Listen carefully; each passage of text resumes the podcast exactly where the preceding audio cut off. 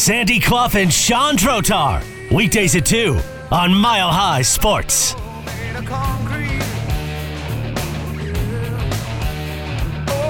Welcome aboard. It's Sandy and Sean. Thanks for joining us over here on Mile High Sports. A second week in already feels very natural. Tremendous amount of fun joining all of you. You can always watch the show, by the way, milehighsports.com/watch. /listen is the other one. And we have a free app in which you can do all of that, including checking out all the great reporting that's done over there. A little bit later today, Zach Seekers will join us, the CU reporter from Mile High Sports, to talk about all of the things CU, including the huge win by the CU women, the overtime win over Duke to get them to the Sweet 16 for the first time in 20 years. We'll talk about that with him in just about an hour. But Sandy, we'll start off with the hottest team in the NHL. That would be the Colorado Avalanche. Last night, you and I talked about this before, prior to the game. We talked about it in our little video that we post out to social media, our little post game that we put together after we finished the program, that the Avs were probably going to have a very solid performance, a little bit of revenge. In many ways, they lost to the Blackhawks earlier in the year, set them on a path in which they have completely ignited as a team, and they did what good teams do. They ran into a team that is not as good as they are. The Blackhawks are eliminated from the playoffs as of now. They had a bad team come into their barn, and they blew the doors off. It finished with a score that was maybe easier than the game looked like, but in the end, I mean, the Avs absolutely cruise, shut them out, continue on a tremendous streak of play, which, by the way, now has them tied with Minnesota for second in the Central with a game in hand. Yes, which means they're in second place. Right.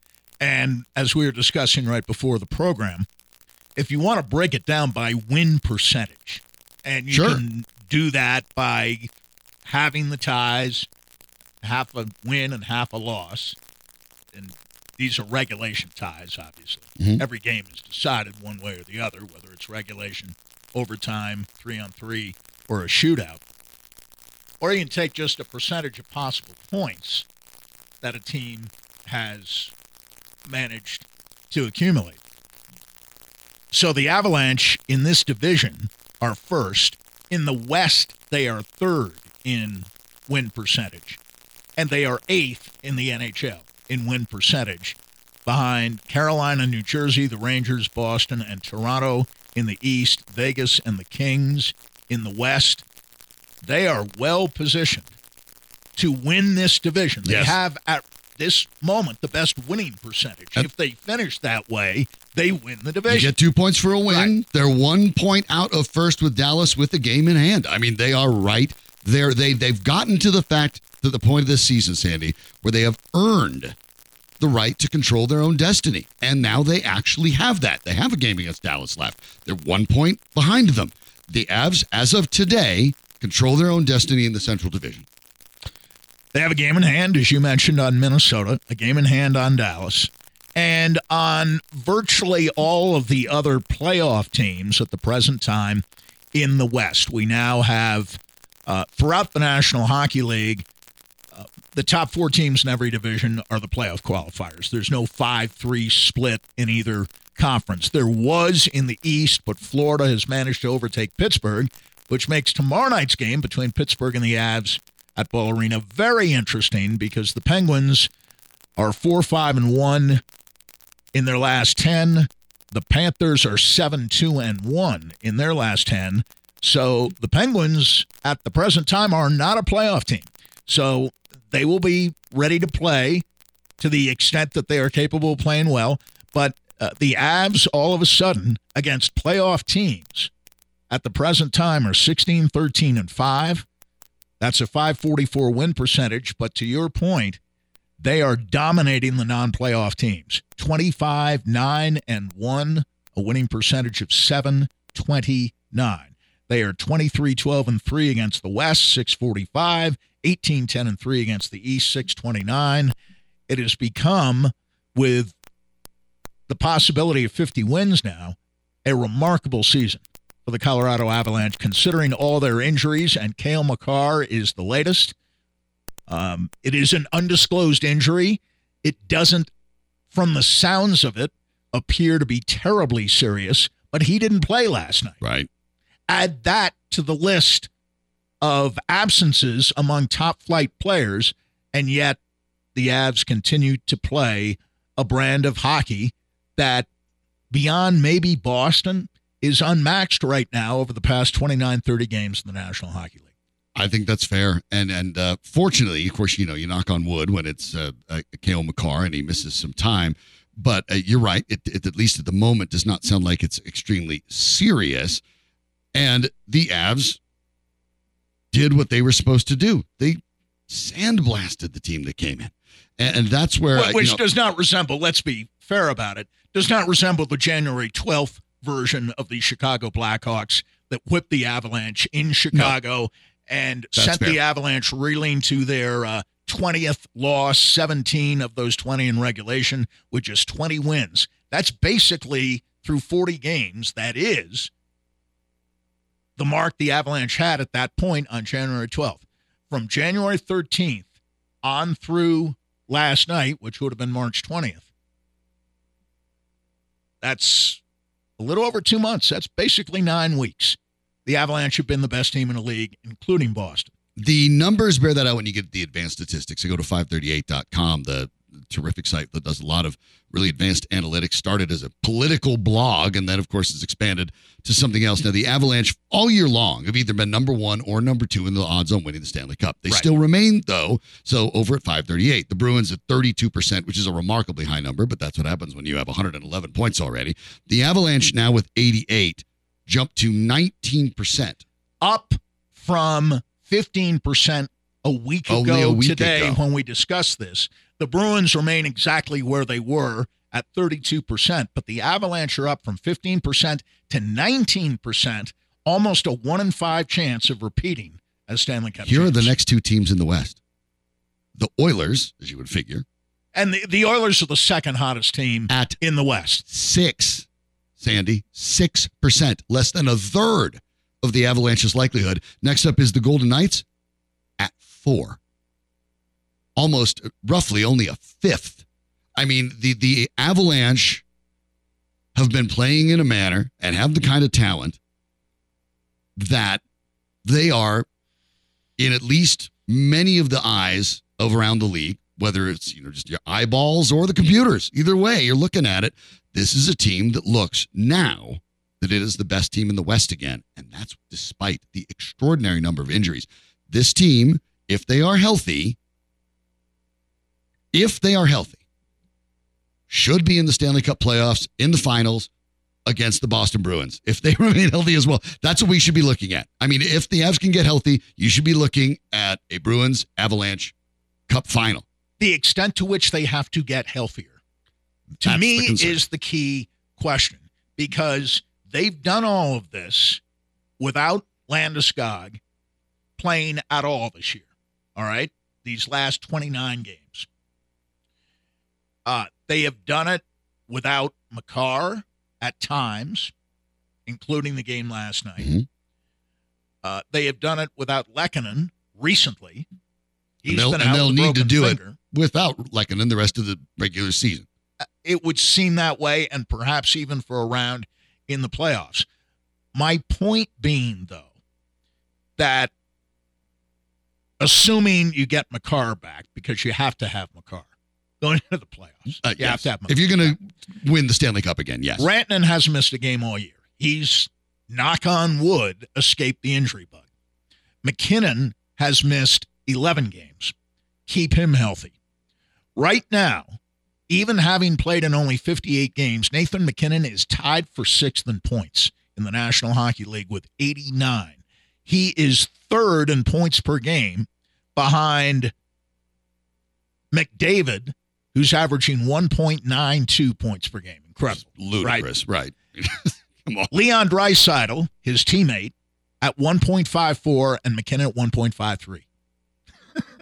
Those are the three leaders in points per game right now in the NHL. McKinnon is plus 22, McDavid is plus 16, and Draisaitl is just plus 1 this year. Over the last 30 games, Nathan McKinnon has been the best player in the world, without question. I believe right now at the present time, assuming good health, that McKinnon and Cale Makar are two of the five best players in the world. Certainly, I would have to say McDavid you might be shortchanging them, quite frankly, when you're talking about the Fast Five. My point is Rantanen is third in goals and 13th in points. Is Mikko Rantanen a top five player worldwide? I believe him to be, without question, a top 10 player. Mm-hmm. He's third in goals, right, after all. Yeah. So he's got to be at least top 10 in the world. Seems only fair. So having healthy three of the top 10 players going into the playoffs, I don't know that they need primetime Gabriel Landeskog. They need functional Gabriel Landeskog. They need his physical presence, but he doesn't have to be a big-time scorer in the playoffs. His presence would be helpful, but they don't need a lot given that they have three of the top 10 players in the world. And if you have three of the top 10 players in the world, and in my view, one of the top five coaches in the world, you've got a shot at winning the Stanley Cup. You are clearly a top 10 team, even with all the injuries. You're clearly a top 10 team in the NHL. You're an upper third team, probably an upper quarter team in the National Hockey League at the present time. By definition, if you're a top quarter team, you have a shot at the cup. And that's the way it works in the NHL. And in fact, there are years in which there are as many as a third of the teams in the league, or more than a third of the teams in the league, who could conceivably win the Stanley Cup. It has worked out that way in the past. This is a league in which the 8th seed has won the cup. Yes. I mean, it's happened. Yes. So, and not 50 years ago. Correct. Or 40 years ago, or 30 years ago, or 20 years ago. It's happened more recently than that. So you take that, and the question then between the pipes becomes, is Alexander Georgiev one of the best five goaltenders in the world? He's one of the best 10, without question. Without question, he's a top 10. He is currently, within the National Hockey League, tied for second in wins with 32, 12th in goals against at 2.53, tied for fourth at .920, with respect to save percentage, and tied for third in shutouts with four, picked up his fourth last night. What have we said over the last 2 years as a reasonable expectation from an Avalanche goaltender? .920 save percentage, 2.50 goals against. He's within 3/100ths of a goal per game from 2.50. He's right at .920. And, oh, by the way, he has four shutouts, and there are only two guys in the league, Sorokin of the Islanders and Kemper of the Capitals, with five, who have more. Vasilevsky has two shutouts this year. Shesterkin has two shutouts this year. Georgiev has more wins than Vasilevsky, as many wins as Shesterkin. He's got a better goals against than both. He's got a better save percentage by a fair margin than both. And he has as many shutouts as Vasilevsky and Shesterkin, the man who replaced him with the Rangers, combined in 2022-2023. So at the very least, the Avalanche have three of the top 10 skaters in the world, and I believe one of the top 10 goaltenders in the world at the present time. With the elite coach. And with the top five coach in the world. The situation with Georgiev last night, I think, was interesting. Now, the Avs are a better team. They should have taken it to the Blackhawks, and I think they would have one way or the other. But early in this game, Georgiev was tested a lot last night. The Blackhawks, despite not being a good team, came with energy against the Avs, as they have every time they've played them this year, quite frankly, and sometimes that surprised the Avs. I don't think this game would have gotten sideways for the Avs. But if it could have, it would have happened if Georgiev wasn't as sharp as he was in the opening probably period and a half to keep Chicago off the board and keep them from getting momentum. And last night he got a decent amount of work, 27 shots against, saved them all, of course.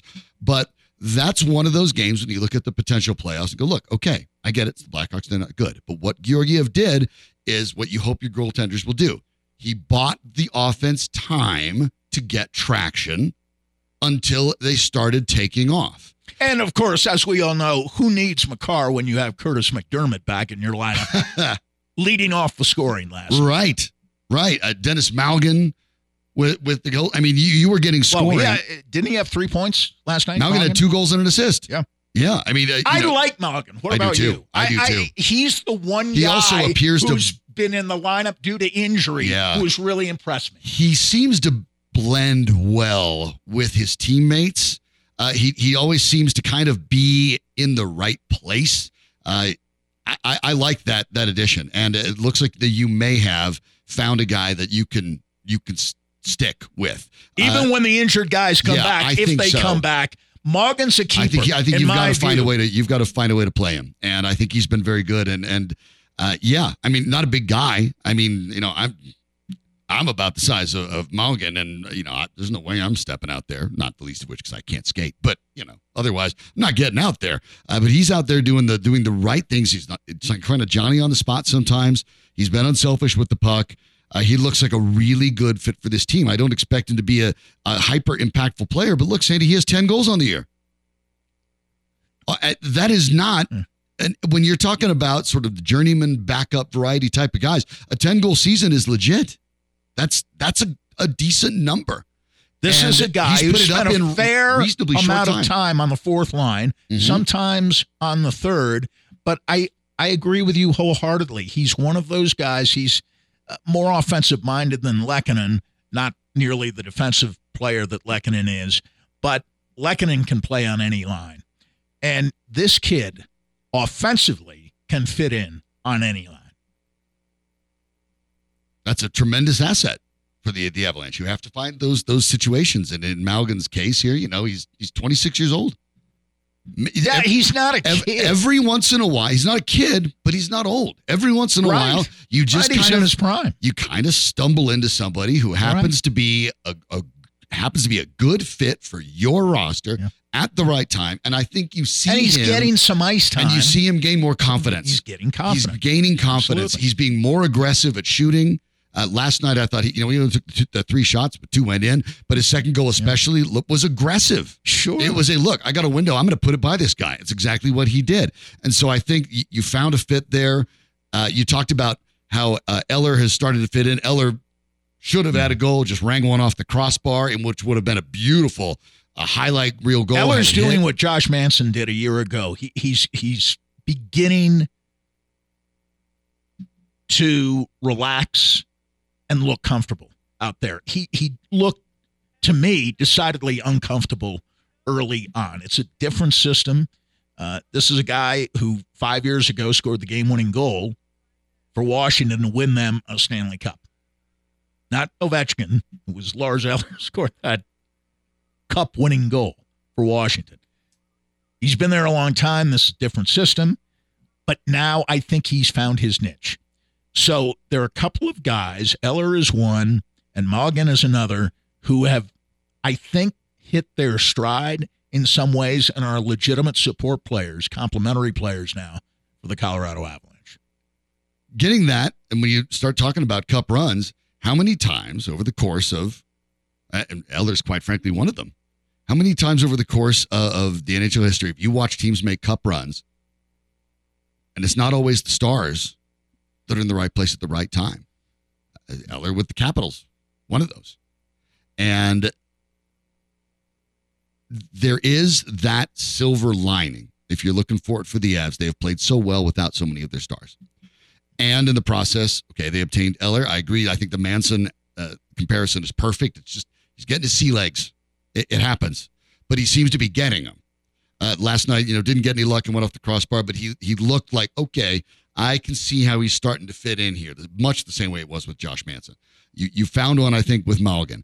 You are finding pieces that will benefit you in the short term. I mean, look at the playoff run the Avs had last time. Would you have expected Darren Helm to rip one in at the game winner at the buzzer during the front? No. I mean, the focus defensively for everybody who's going to play against the Avalanche is going to be against Nathan McKinnon and Mikko Rantanen and Cale Makar. Of course it is. Now, are they good enough to overcome that? Well, usually, obviously. We've seen it.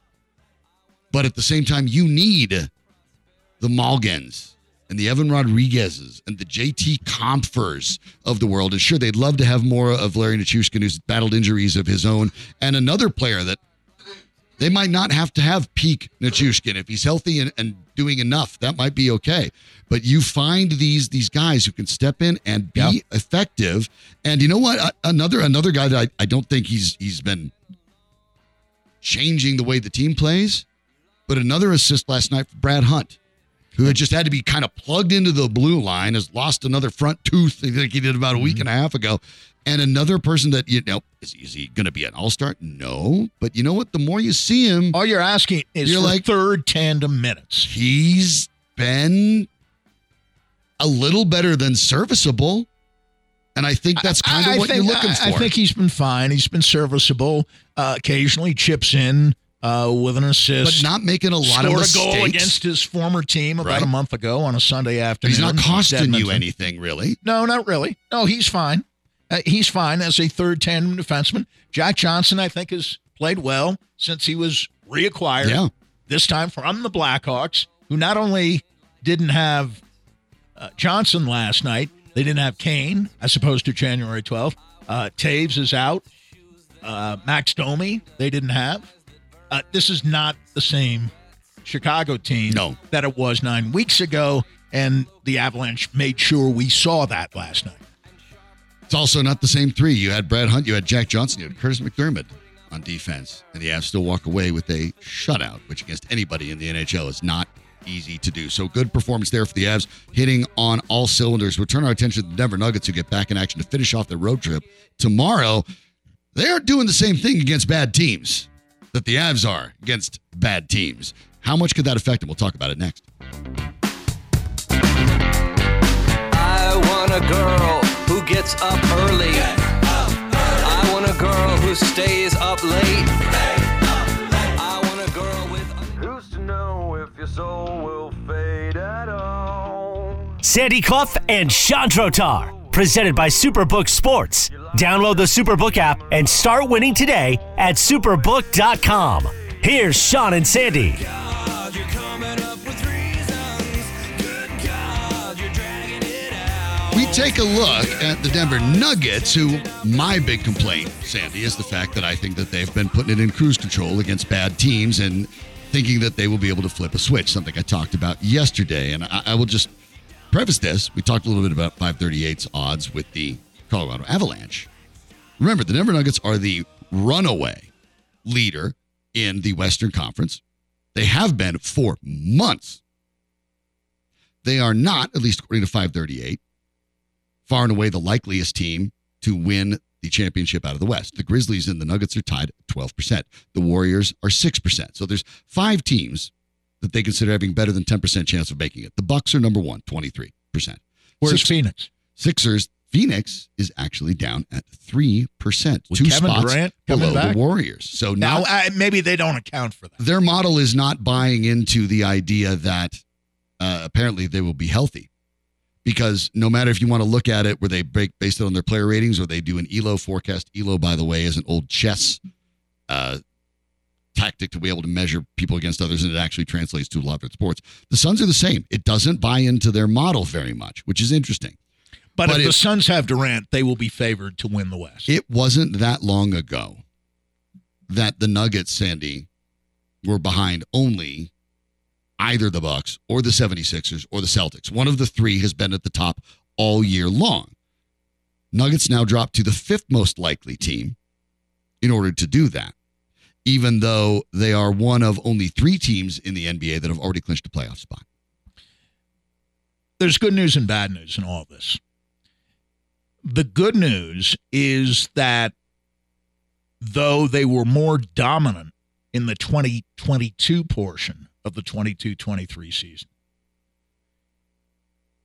they have, even in 2023, outside of those Eastern teams at the top, Milwaukee, Boston, and Philadelphia, they've been roughly as good as anybody. That's the good news. The bad news is that they're a plus 12 for the year, but since January 1st, plus 5, which is fine, but it doesn't separate them from everybody, even in the West. It's nice. It's fine. It's a good enough pace to keep hold of first place. The Nuggets right now are 3 up in the loss column, and in the road win, home loss, plus minus, they are 3 games ahead of Memphis. So they're in good shape. They're in good shape. As long as they win at home and maybe pick up 2 or 3 games on the road between now and the end of the season, they'll be fine. They'll cruise into the playoffs as the number 1 seed in the West. They won't be playing Memphis in the first round. They won't be playing Phoenix with or without Durant in the first round. Right.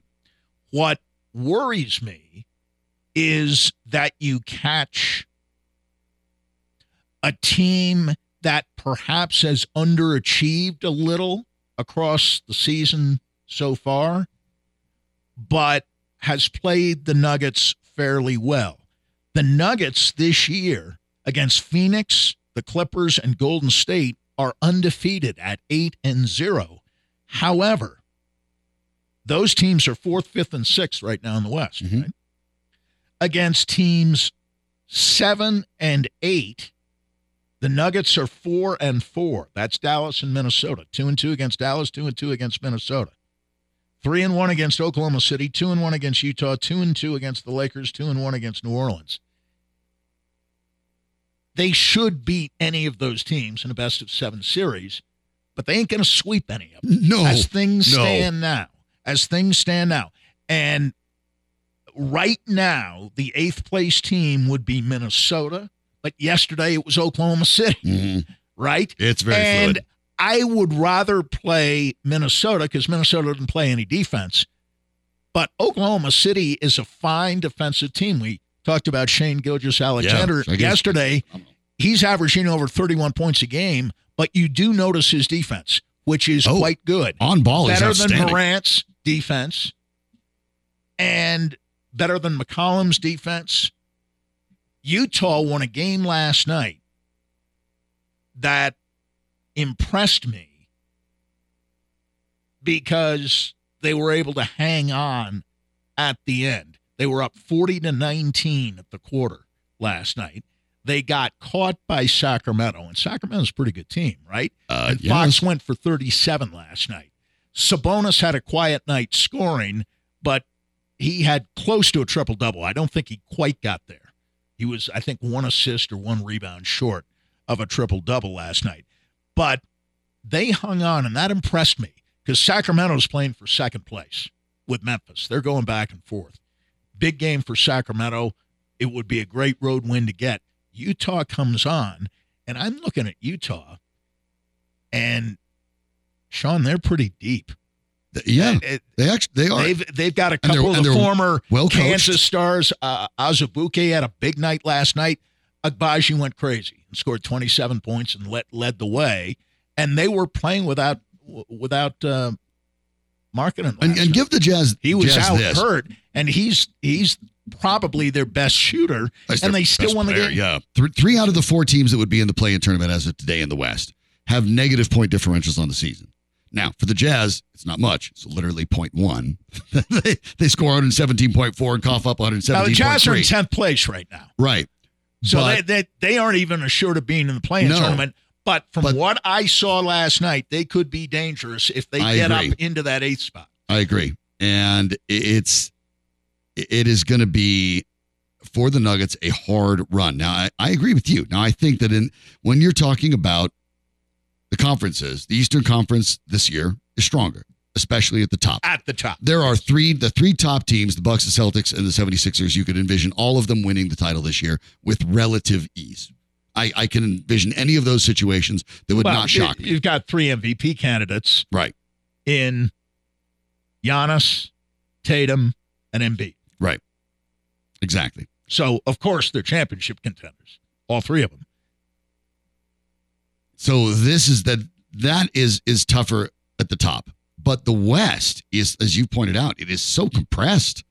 I mean, every day it changes so rapidly. You know, the Lakers, you keep an eye on the Lakers a little bit. Not that I'm terribly concerned about them unless they happen to run into the Nuggets at full health.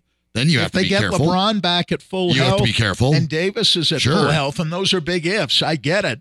But if they finish eighth, I think they're teams I'd rather play. Anytime you're rolling out two Hall of Famers, that's scary. Between 4th and 12th place, you have a separation of 4 games right now. And that's Phoenix in 4th and New Orleans in 12th. 4 games. Now, I know time is running out on the season, but there are 12, 13 games left for just about everybody. Yeah. That's enough time to make up 4 games. Well, the Lakers are 1.5 out of being... And a lot of these teams will be playing head-to-head being above the play-in tournament. Rivals. Yeah. I mean, everyone's in this mix. And so if you're the Nuggets, you need to just keep your head down and keep winning games. You know, especially at home. I get it. And that's going to be the challenge after the game in Washington tomorrow night. Yes. That they play Milwaukee and Philadelphia coming back home. And keep in mind, those will be 2 tough games on the road are still, Sandy. With teams that have been a lot better in 2023 than the Nuggets have been. They're only 18 and 18 on the road. And that's when we compare to, say, the Avalanche, who were better on the road than at home and were dominant in last year's playoffs. Avalanche are 22-11-1 on the road. The Nuggets are going to have to play some games on the road at some point. So if you better really dominate at home, and you better look, I get it. The odds on them losing that top seed become very minimal every day. But as Satchel Paige once said, you know, if you're running, don't look back. They're still chasing you. Something might be gaining on you. Someone might be gaining on you if you look over your shoulder. And all of a sudden, that lead, which at one point extended to, 7 games. Exactly. Is now half that. But you know the old saying, objects in your rear view mirror are closer than they appear. Like that Tyrannosaurus Rex. Until the Nuggets won in Brooklyn, that was very much the case. The win in Brooklyn was big because it was a road win that counteracted the home loss to Brooklyn. So that was a big one. Tonight, also a big one, because Washington is not even a play-in team at the present time. Right. Although they're 2 games behind Chicago for 10th in the East, so they're not out of it. But they have a losing record at home. This is not a good team. The Nuggets need to go in tomorrow, finish off the road trip, and win this game. You should win this game. But the Nuggets lost to Chicago at home. They almost lost to Toronto at home and got blown out in Toronto.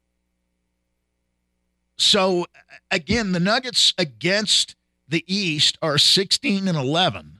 Which is okay, but it tells you that the East is a lot stronger because Denver is 32-13 against the West. That's a winning percentage of .711 against the East, only .593. Here's the good news, though, for the Nuggets. Whether it's one of the top 6 teams, who as of right now would not have to perform the play-in tournament, right? Right. In the West and in the East, the Nuggets are 15-8. Against everybody else, they're 33-16. Quick math will tell you that there isn't much difference between 15-8 and 33-16. So that's another piece of good news for the Nuggets, especially against their Western rivals, Memphis, Sacramento, Phoenix, the Clippers, and Golden State. The Nuggets have been superb this year, 11-2 against those 5 teams I just mentioned. Only 2 losses. They're 2-1 against Memphis. They split 2 with Sacramento. But they've, as I said, gone 8-0 against Phoenix, the Clippers, and Golden State this year. And so I'm actually a little more concerned with the first-round series they might have to play than I am with the second-round series against teams they've dominated this year. The way this finishes, and let's just go a couple at a time here. Let's just take a peek ahead a couple at a time. They need to win this game on Wednesday, obviously, to finish off that road trip. But we've talked about the minutes that are being played right now by their stars. Now, they're not, let's put Washington aside. Now let's go towards Milwaukee and Philly. The minutes aren't going down there. It feels like the opportunity to lower the minutes for your star players might have just gone by the wayside because the rest of this schedule, for the most part, only has a couple of deep breaths that you can take.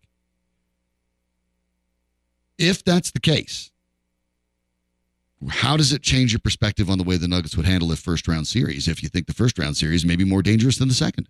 My theory is that to the greatest extent possible in April, and my feeling is by April 1st, you should have the conference number one position, the top seeded position, all but cinched. Not clinched, but all but cinched. Okay. By April 1st.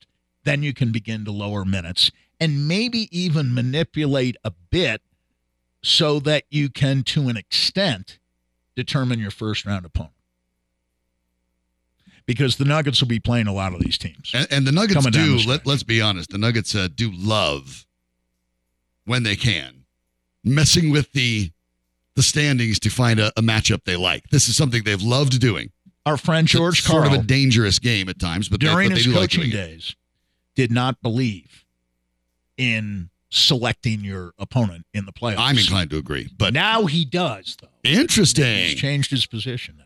Interesting. Okay. By the way, we'll have a podcast coming up with George Karl tomorrow. That's right. We look forward to that. That's right. Yeah, Sandy, you're getting with the coach, so we'll make sure we check that out, and we'll point you to it when it gets out there tomorrow as well. And we'll have a ton of Nuggets talk. We'll talk Sweet 16 NCAA basketball, but we'll really be focused in on the Nuggets, and we'll talk about that. I'll bring it up again with George and see again if with games left on the schedule against Golden State, Utah, and New Orleans.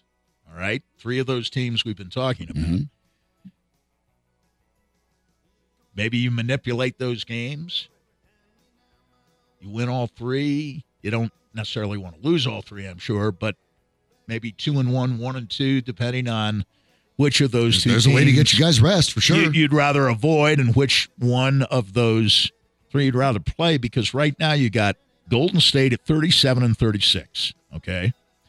Dallas 36-36, Minnesota 36-37, Oklahoma City 35-36, Utah 35-36, Lakers 35-37, New Orleans 34-37. That's close. We will stick with the NBA and go from the Denver Nuggets to some sad news around the league as one of the legends of the game passes. We'll talk about that next.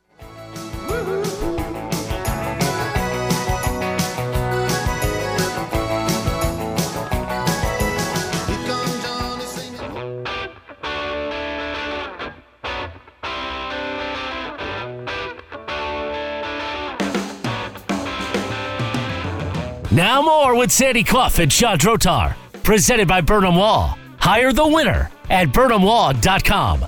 This is Sandy and Sean on Mile High Sports.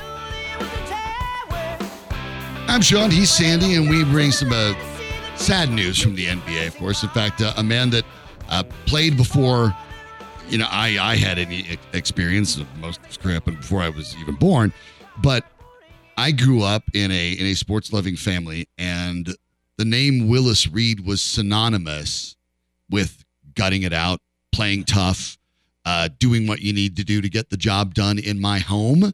That was a name that came up a lot, even growing up in Franktown, Colorado, because Willis Reed, who had just an extraordinary career that we'll go over, Sandy, obviously renowned for his performance in a championship run, and passes away today at the age of 80. The statement they read from the Knicks, by the way, said today, the Knicks organization is deeply saddened to announce the passing of our beloved captain, Willis Reed. As we mourn, we will always strive to uphold the standard left behind, the unmatched leadership, sacrifice, and work ethic that personified him as a champion among champions. His is a legacy that will live forever. He was my captain growing up. He was the captain of my favorite team.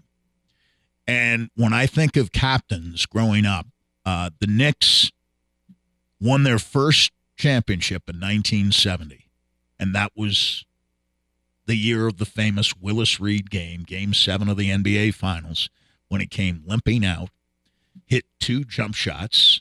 I watched that game about twice a year now on YouTube. And you can still feel the crowd and the spine tingling effects of watching him on one leg hit two jumpers from the outside. First two baskets of the game, right? Yeah. Right. The first two field goals of the game for the Knicks. And after that, the Knicks set sail and blew out the West Baylor-Chamberlain Lakers to win their first championship. And there are still today commentators, contemporary commentators from other sports who make reference to Willis Reed. It is synonymous for toughness and courage with injury. 3 years ago. And some commentators weren't necessarily even alive when Willis Reed came out of the tunnel for that seventh game. They still make reference to it. Willis Reed was, to my way of thinking, and others have said this who have spent more time around Willis Reed than I have, know him a lot better than I do, the greatest competitor, perhaps outside of Russell, whoever lived until Jordan came along. That's the people who followed the Knicks. Marv Albert being one, always said he was the greatest competitor I ever saw until Jordan. Career cut short because of some of those injuries. Obviously, and his playing in that game, I think it had an effect, and others did, including Phil Jackson, who was a teammate of Willis Reed's. Yep, shortened his career by about 2 or 3 years. But Willis Reed was asked about that later on. Would you, looking back, not have played that game for the chance to play 2 or 3 more years? And he said, of course not. Of course not. Of course not. And he knew at the time what he was doing. It wasn't one of those where they told him, you can't make it any worse by playing on it. Yes, no, it was going to be worse. Of course. He could. And it led to a knee injury that took place after the following season, which cost him an entire year, basically, in 1971-72. He came back in 72-73. He won the finals MVP again, right, although he was only about 75% of the player he had been in his prime. Yeah, two-time finals MVP, obviously, which is just remarkable. A magnificent figure in the history of the NBA, and it was the drafting of Willis Reed that started the Knicks on their rebuild and their journey to the top of the NBA. He was drafted in 1964 out of Grambling. Immediately Rookie of the Year. And Rookie of the Year right away, and did something that players would never do today, certainly not top players. He changed positions. When the Knicks traded for Walt Bellamy, Willis Reed wasn't the center anymore. In those days, at 6'9", Bellamy was 6'11", and Bellamy certainly wasn't going to change positions. Bellamy became the center, and Willis Reed had to move to power forward, where he was generally bigger and slower than the people he's playing against and in foul trouble all the time. The key move the Knicks made, of course, was the trade that they made in late 1968 for Dave DeBusschere for Walt Bellamy. In essence, there were other people involved in the deal. And that allowed Reed to go back to center. DeBusschere was a much better player than Bellamy and became the power forward. And during that season, the Knicks had a ton of injuries. So they were playing their starters, Bradley, DeBusschere, Reed, Frazier, and Dick Barnett, 40 to 45 minutes a game. They made it all the way to the Eastern Conference Finals that year. They lost to the Russell Celtics. They went on to win 2 of the next 4 championships after that, and then the team got old, and it was already banged up and injured.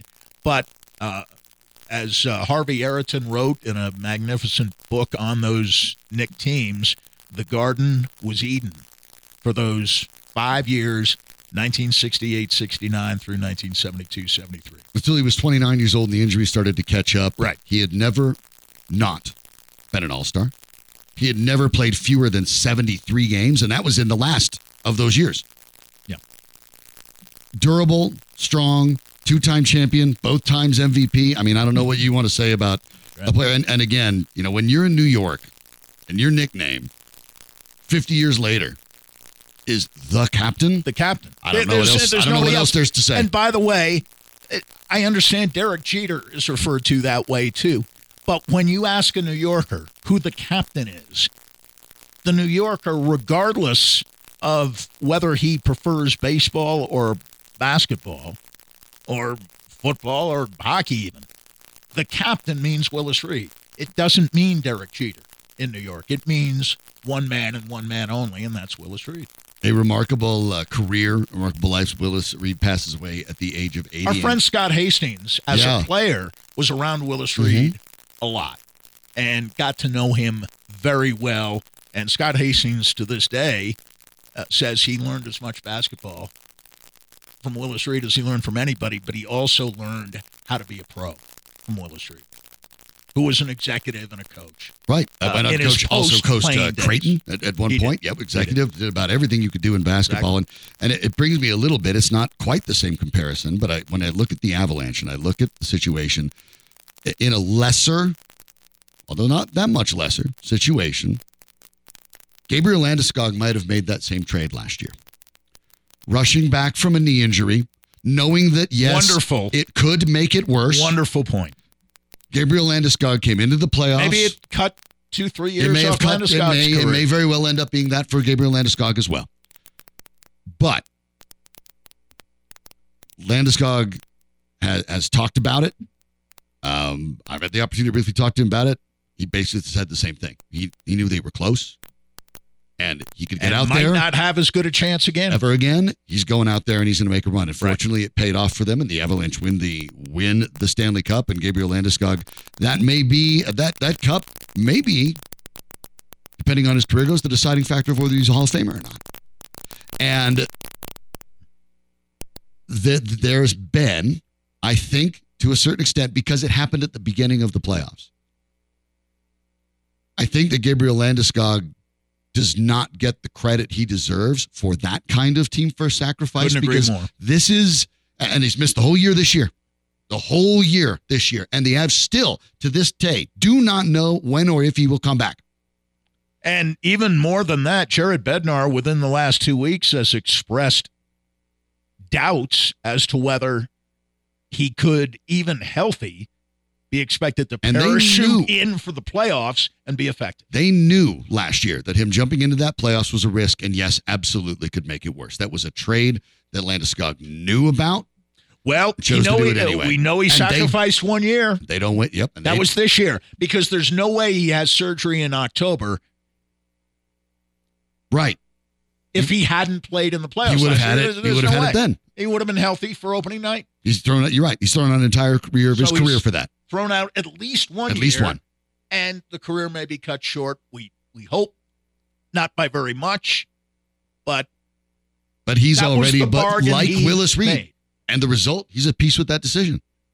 And those are the kind of things when you sort of, when you're thinking about what athletes, and I understand, especially now, they make an extraordinary amount of money, and you think you'd go out there, but you don't get to play professional sports for very long in your life. And that kind of conscious decision is not an easy one to make. And the passing of Willis Reed, I think, it needs to be taken on its own merits, but locally, because it wasn't so dramatic. Gabriel Landeskog didn't come back in the Stanley Cup Finals. What he did, Game 6, quite frankly, was harder. Oh, absolutely. He knew what he was coming back for. The hardest gauntlet in sports is the Stanley Cup playoffs. And he stepped in knowing what he signed up for the whole way through and gutted it out the whole way through. And I think here we are almost a year removed from that. You can talk about Elway's helicopter dive. You can talk about any of the great moments in history for Denver sports. Gabriel Landeskog's willing sacrifice of his potential future to ensure that the Avs win a Stanley Cup, and they do not win it without him, is maybe the most significant single act that a championship athlete in Denver sports history has ever made. If we were to make a list of competitive feats in the history of Denver sports, I think that's number one. That might be number one. I think it's one. It's certainly in the top three. The University of Colorado women's basketball team go into Cameron Indoor Stadium and knock off Duke, hanging in there and then playing a phenomenal overtime period. Of course, the CU men knocked out in the NIT, but big-time recruits are coming. The CU Buffalo spring game bumped two-time defending champ Georgia over to ESPN2. We're going to talk about everything CU Boulder with Mile High Sports reporter Zach Seekers next.